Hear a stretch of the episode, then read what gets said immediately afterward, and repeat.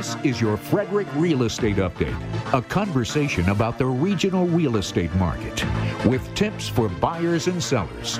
Your hosts, REMAX Results Darren Ahern and Presidential Bank Mortgages Terry Kernan. Hey, folks, welcome back to your Frederick Real Estate Update. I am Darren Ahern with REMAX Results. And on this beautiful Good Friday, I also have with me coming in from an undisclosed location, but he can tell you where it is. The man with all the money, the legend, the myth from Presidential Bank Mortgage, Mister. You there, Terry? I am here. Terry Kernan. How are you, Darren? All right, brother. There you are. There you are. All right. Tell everybody where you're calling in from. Well, I'm on. Uh, I'm about to head out to the um, opening day which got moved from yesterday, Thursday, and we're taping the show for the for tomorrow. But uh, today's Good Friday, so I'm about to head out to the Orioles game uh, that starts at three o'clock today. All righty, the big O's, and who are the Orioles playing? What do you think's the score? Are they going to get the first win of the year? And here we go. Well, uh, actually, they've gotten three wins. They're three and three, and they're playing the four and two Yankees. So my bet is that the Orioles are going to win today probably going to be a high scoring game, uh, probably in the seven Orioles, six Yankees range. So that's my prediction. All right. I didn't realize that's right. Baseball already started. I haven't been keeping up or nothing like that. Um, yeah. So it's the first home game then. And Terry, I would like you to tell all of our listeners and all of our viewing audience um, who is my favorite team. The Houston Astros. that would be correct, everybody. Terry wins the prize today. That's right. I am the Dilly Dilly Houston Astros my whole entire life. I have loved the Astros. So, all right. And maybe, hey, maybe be the Orioles and Astros coming up here. That's the game we got to go check out and have fun with. What do you think? Yeah, they're in the same league. And, uh, uh, you know, for years and years and years, the Astros were in the National League and now they're uh, they they're over in the American League. So we will see them plenty this year. Well, then we're going to have to come down to the ballpark there in Baltimore when they come into town. All right, let's get right on into it, T. Um, I'm going to do the numbers real quick 247 active homes on the market, and we were at 242. So we've had a net gain this whole week of just five. Hey, we're moving in the right direction there all the buyers are like, "Hey, when are, I just had one today ask me when are we going to be in a buyer's market at this pace in 2025 or something?" all right, that's a snail pace we call it. Resales 51. Um, uh, the average time in the market 133 resales for home or for sale, and then 51 average days on the market for those. So that's been hovering right around the exact same uh, in that. And then five uh, 570 is the median average price of those for single family homes. 115 brand new builds construction, and last week we had 129. Terry, the name of the game is I can't find what I want in a resale, so let's just go buy a brand new home. Are you getting a lot of applications or things coming in? Are you hearing a lot of that right now where a lot of buyers are starting to get still discouraged and they're like, you know what? Some of these spec homes, they'll be done in two months, three months, uh, whatever it is. So let me go ahead and just buy a brand new home. What do you think? Uh, definitely have seen that. Uh, the frustration of the builders, or the not, not of the builders, the frustration of the uh, buyers is definitely come back, and we're starting to see, especially in the lower levels. Now, you talk about 133 total resales on the market. My guess is that over half of those are going to be at 600,000 and above. But even in that market, if it's priced right and in great shape, it's going to be a tough one to beat. Uh, I just had uh, clients that went in on a full price offer at 775 and they wound up going for over 800,000 and it was just crazy but the house was in awesome shape. So most of the new construction you're going to run into is not going to start till 350 400 in the smaller homes, the condos, and then they're going to go up above the 600,000. So I think part of the reason that um, you know we are seeing um, uh, new construction um, doing better or, or, doing steady Uh, but I just there is no inventory out there. You know, anything below six hundred thousand is is going to you know there's probably sixty homes on the market, um, which you know we've got just in our office alone at least sixty people looking for homes under six hundred thousand dollars. So times that by every other office out there, and there's a tremendous amount of uh, demand. Yeah, no doubt about it. It's crazy, and I'm going to share some of that stuff with us here coming up. I'll do that next time. That's a good thing to know is those different price points. How many homes are for sale, resale, in all the different segments and uh, price point points. I haven't done that in a while, and that will, like you said, get it more granular.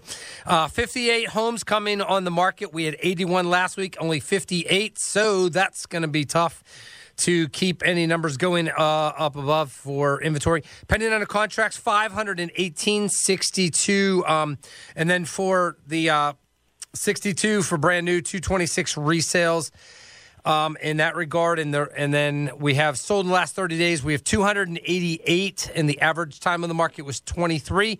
And the big number we always talk about is the sold to list price ratio. It was at literally 100% last week, and it's gone up. That's that multiple offer thing going on, 100.7%.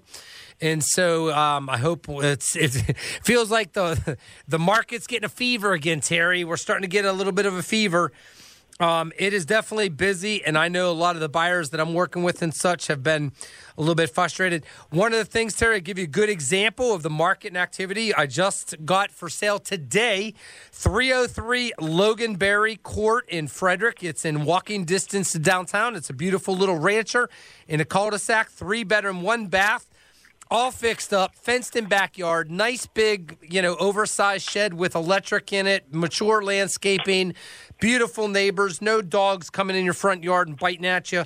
Um, the bottom line is this $275,000. In today, tomorrow, Sunday, we don't have any showings because of, you know, beautiful Easter time. And then Monday, I made the deadline for Tuesday afternoon, final, highest, and best. We don't have any showings on Tuesday, but between Terry today, tomorrow, and Monday already, take a wild guess how many showings are already lined up. And uh, by the time we get off this program, there'll be one or two more. How many do you think we got lined up already? Well, three days, you figure the maximum you can get done is maybe, let's say 46. Wow, I was wishing that, but not quite yet. But we have 26 showings already to, to just for three days. 26 showings, and we just got the pictures up this morning about two hours ago. So it's gone viral, of course. And um, I told my sellers I'm predicting at least five offers. I think they're going to get at least five offers. And the thing about this is, and somebody says, wow, it sounds like you underpriced the home. Not much. No, we did this on purpose. This is the strategy, Terry, that I've been talking about on the program that benefits sellers the most, right?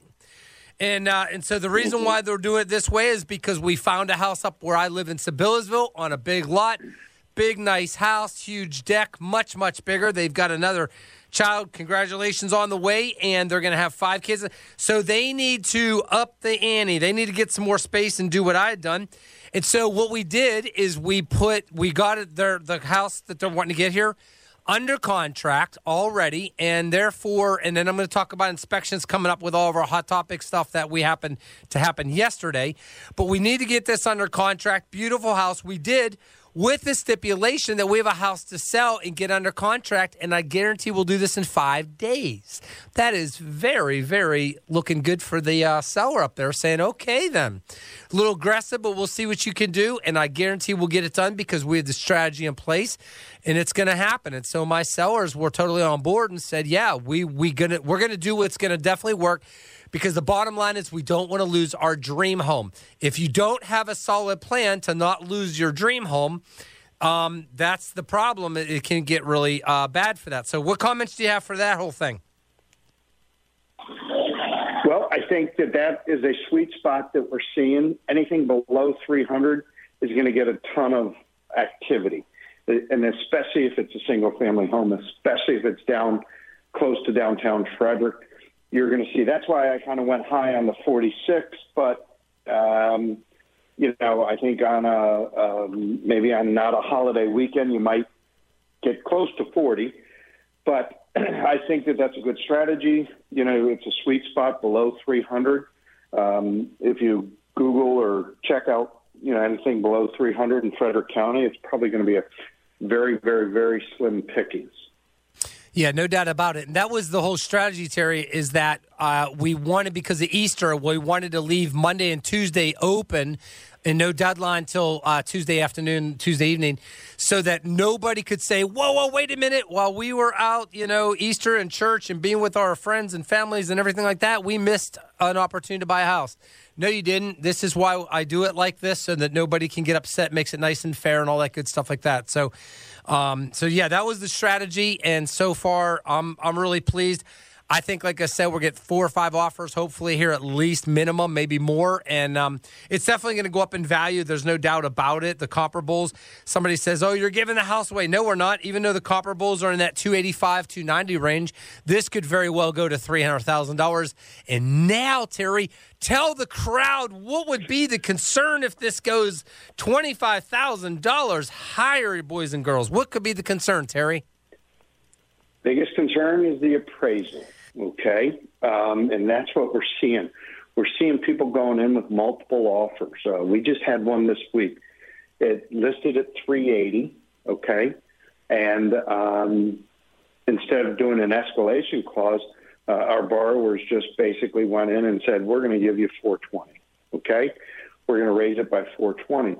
And basically, what happened was the appraisal came back and it was at 400 and it was really a good appraisal. The agent that priced it at 380 priced it not below market um, uh, too much. They they priced it thinking that they could get somewhere in the 400 range.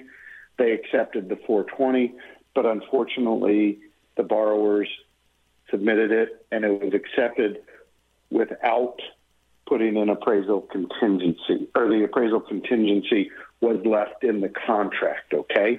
So that's the biggest thing that we're going to see. So what did we see in last year's market? Is people offering 420 when it was listed at 380, people coming in at 420 and waiving the appraisal contingency. We haven't quite seen that yet, okay? That I think is something that's going to be coming down the market. Uh, but that is probably the number one fear with uh, coming in $25,000 higher. Do you agree? Yeah, no doubt about it. We definitely are going to start to, we are seeing that more and more and more. But on the flip side, with these appraisals, um, it gets to be really, really tricky because what people don't sometimes comprehend or understand, and even sellers, and they just, it's easy. All of a sudden, you get all these offers come in, it goes above, and they're waiving this and that and everything else. And then that's a good thing if they waive the appraisal. But if they don't, if a buyer does not waive that, the the threat that we have at that point is we go back to the solid hard numbers data at that point. Now, and then and then if the numbers aren't there, you can't make it up. And that's what I dealt with with that house up in um, Middletown just last month or so. That we had a shortage of ten thousand dollars on a four hundred sixty thousand dollar price range. I was a little bit high. We were a little bit high by 2%. And somebody says, oh, well, that's not too bad in an offer. Yes, it is because we only got one offer. It's not like we had multiple offers to be able to start having people, uh, buyers being willing to eliminate not just home inspections and things, but on the financing side, being able to elim- not only uh, the, to eliminate an appraisal because they're willing to bring the difference. If there was a, a difference, they would bring that in cash, whether that was brought up in an under appraisal addendum with a set amount or a wide open blanket carte blanche check, which that was the case. So we didn't have that in this case for this particular home because we were already up on the edge of everything, and it worked out fine. And it coming at 450, and relative to the market and what it is and what was going on with everything at the time, and where the by the way the interest rates at that time was also about a percent higher or more. So here's the deal: who would have known you can't you, you, it's easy to go Monday morning quarterback and go backwards. And of course, that same seller today could actually say to me, which is a legitimate question, and I don't even think I have the answer. Well, if we listed the house for sale now rather than three or four months ago, um, interest rate, buyer demand being higher, uh, inventory being about the same, the competition, but interest rates less. So if interest rates are a point or a point and a quarter less now than then, and buyer demand is higher, oh my goodness, I may have gotten that other five or ten thousand dollars now today versus then. And oh, by the way, market hasn't dropped yet in values in that price range much, if at all. It may be going up a little bit. Uh oh, I should should I have waited? Terry, what would you say to that seller?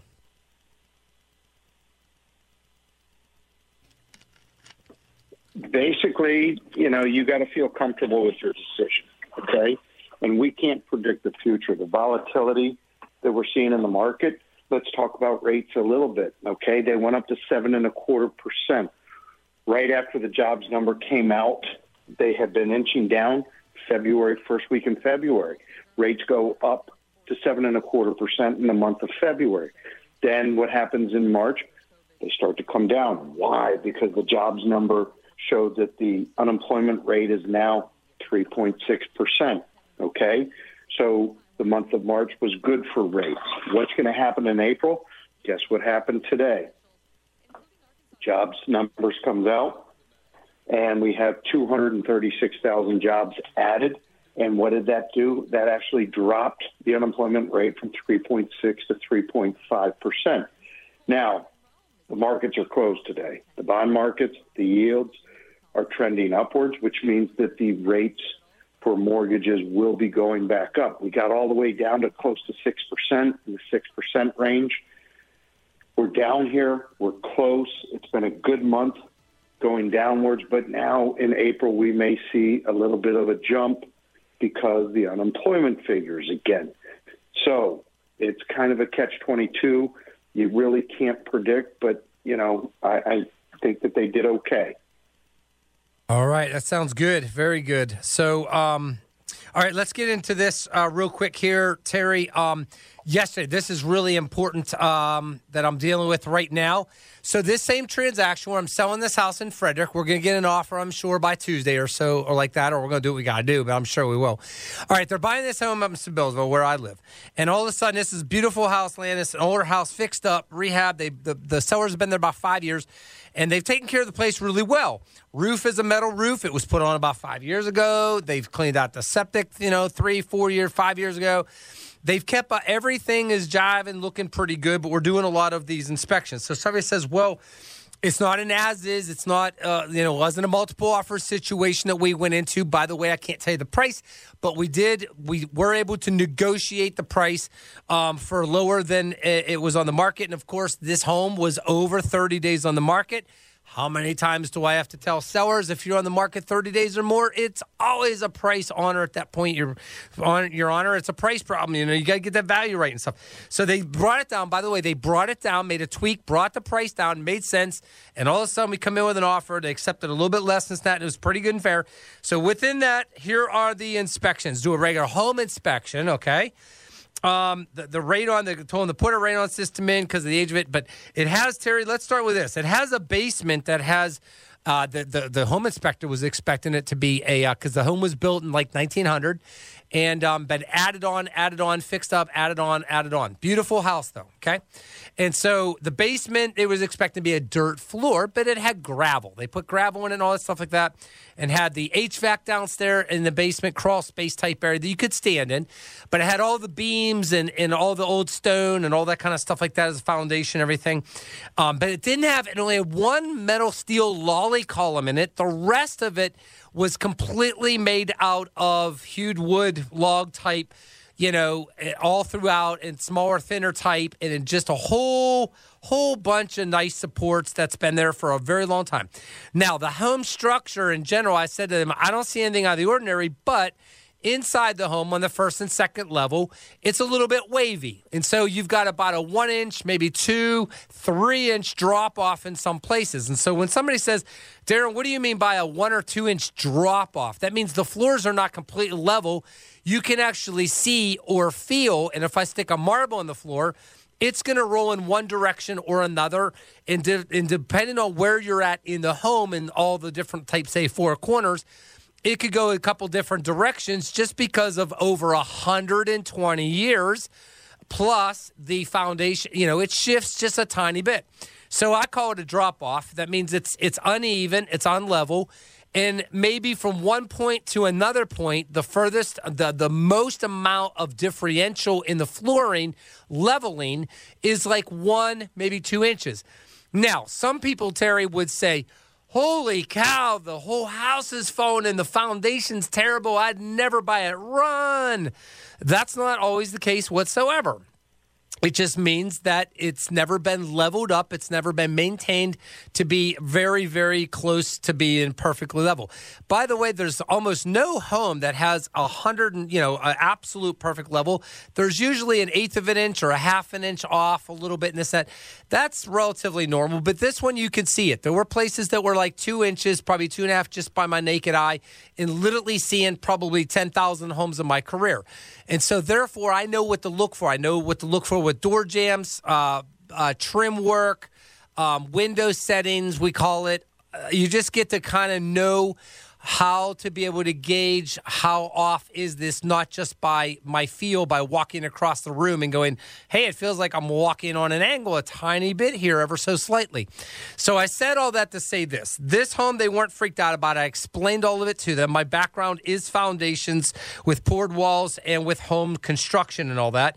Now, this is all out of stone and everything. This isn't poured wall or it's not cinder block foundations. This is all pretty much really thick, huge stone. The walls are probably six or eight inches thick or more. And they did a lot of reinforcement in the basement on the bottom footing foundation part. Um, and all that for probably drainage and some other things like that. But they didn't have a French drain, just just what it was as far as no dirt floor, but stonework and stuff like that, and that's it. So here's my point: the second level, though, in the one bedroom, it had about a three inch drop off heading to where the bathroom was for the owner suite and such like that. Nothing to be too overly concerned about, but Terry, once anything is more than about a three inch drop off, that starts to become possibly pretty um, significant as far as either ongoing current foundational issues and problems, or the settling has already been done. It may have been like that for now 20 years, 30 years, 50 years, and the quote unquote, it's already been done. But it can be remediated a little bit. And somebody says, so my buyer said to me, How much can we lift up the house, jack up the house? And what would you do as far as leveling a little bit? And I said, Well, you might be able to go up an inch or two at the max, but I let a structural engineer come in and he'll tell you all about that. Here's what happens two things. Number one, I recommended to them, and so did the home inspector yesterday. It probably wouldn't be a bad idea to shore this this up a little bit down here by putting in about four to six, or maybe even eight more at most, maybe lolly columns to where you put in the right footers. You you raise the home up a little bit. You take the tension off all the beams and the structure, the spread structure going across it, across the, where the sill plates are and such like that. And now you take all that pressure off even more so, and you bring it up a half an inch, an inch, maybe two at most, or whatever a structural engineer would recommend based on where everything sits right now currently.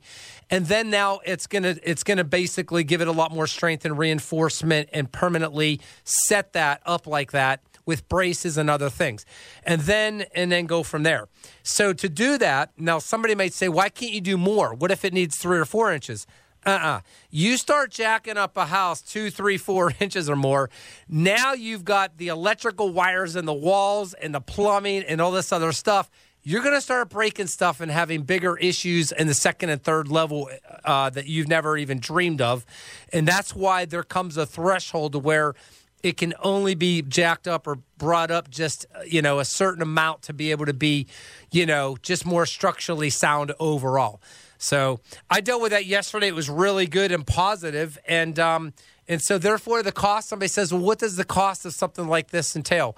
Uh, we never know. I mean, to bring in a structural engineer, it's like seven hundred fifty dollars out of the gate just for them guys to come in and basically do a schematics and drawing and give ideas and suggestions by their profession to be able to engineer this uh, to be able to be the best fit for that foundation and home and structure and all that. So, and then from there on, you're probably talking two, three, four thousand dollars more, if not more.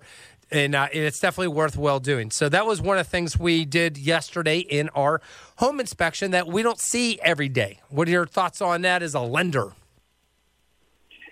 As a lender, so if it's not part of the contract, we're not going to require to get the house raised Okay? If it becomes part of the contract, then that has to be done before settlement. So that's a very important thing to remember is that when negotiating, you know, you could say, you could go back and say, well, let's keep it out of the contract, but we know it's going to cost us five grand to make us feel comfortable, make our structural engineer, and the key word there is structural engineer. They're going to tell you what is going to be the safest route to go, and that's who I would listen to. Okay? You know, there's contractors out there that say, "Oh, we could do this, this, and this," but but having a structural engineer's blessing, I think, is very important.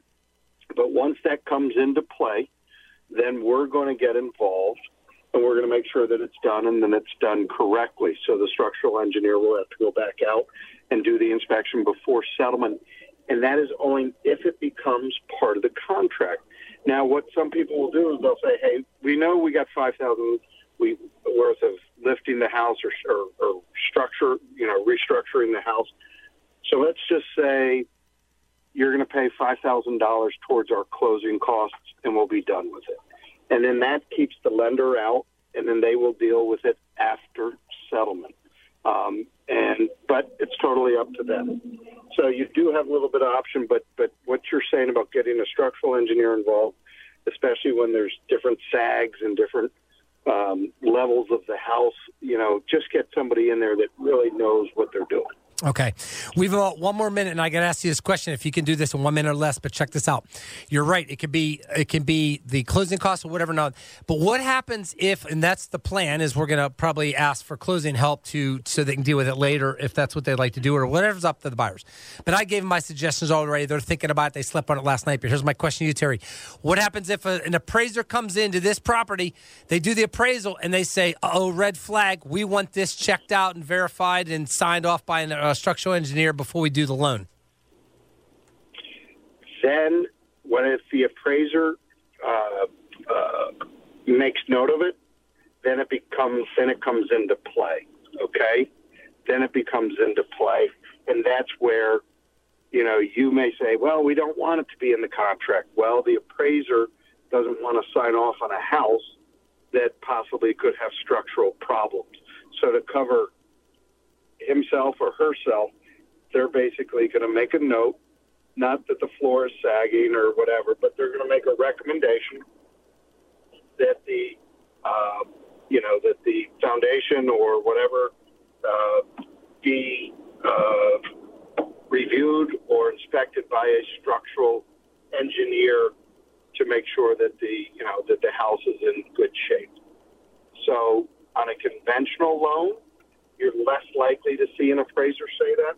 On an FHA loan or a USDA loan or a VA loan, where you're dealing with, you know, the government-backed loans, you're going to see the appraiser possibly uh, mention that more often than he would on or she would on a conventional loan. Alrighty, good stuff. All right, guys, we're going to finish up our program here now. Next week, I'm going to be telling you one more thing that we found in the inspection that's really interesting. I haven't seen this in a very long time, so make sure you tune in and have a wonderful Easter weekend with your family. And Jesus has risen and rise up. Take care now. We'll see you next time.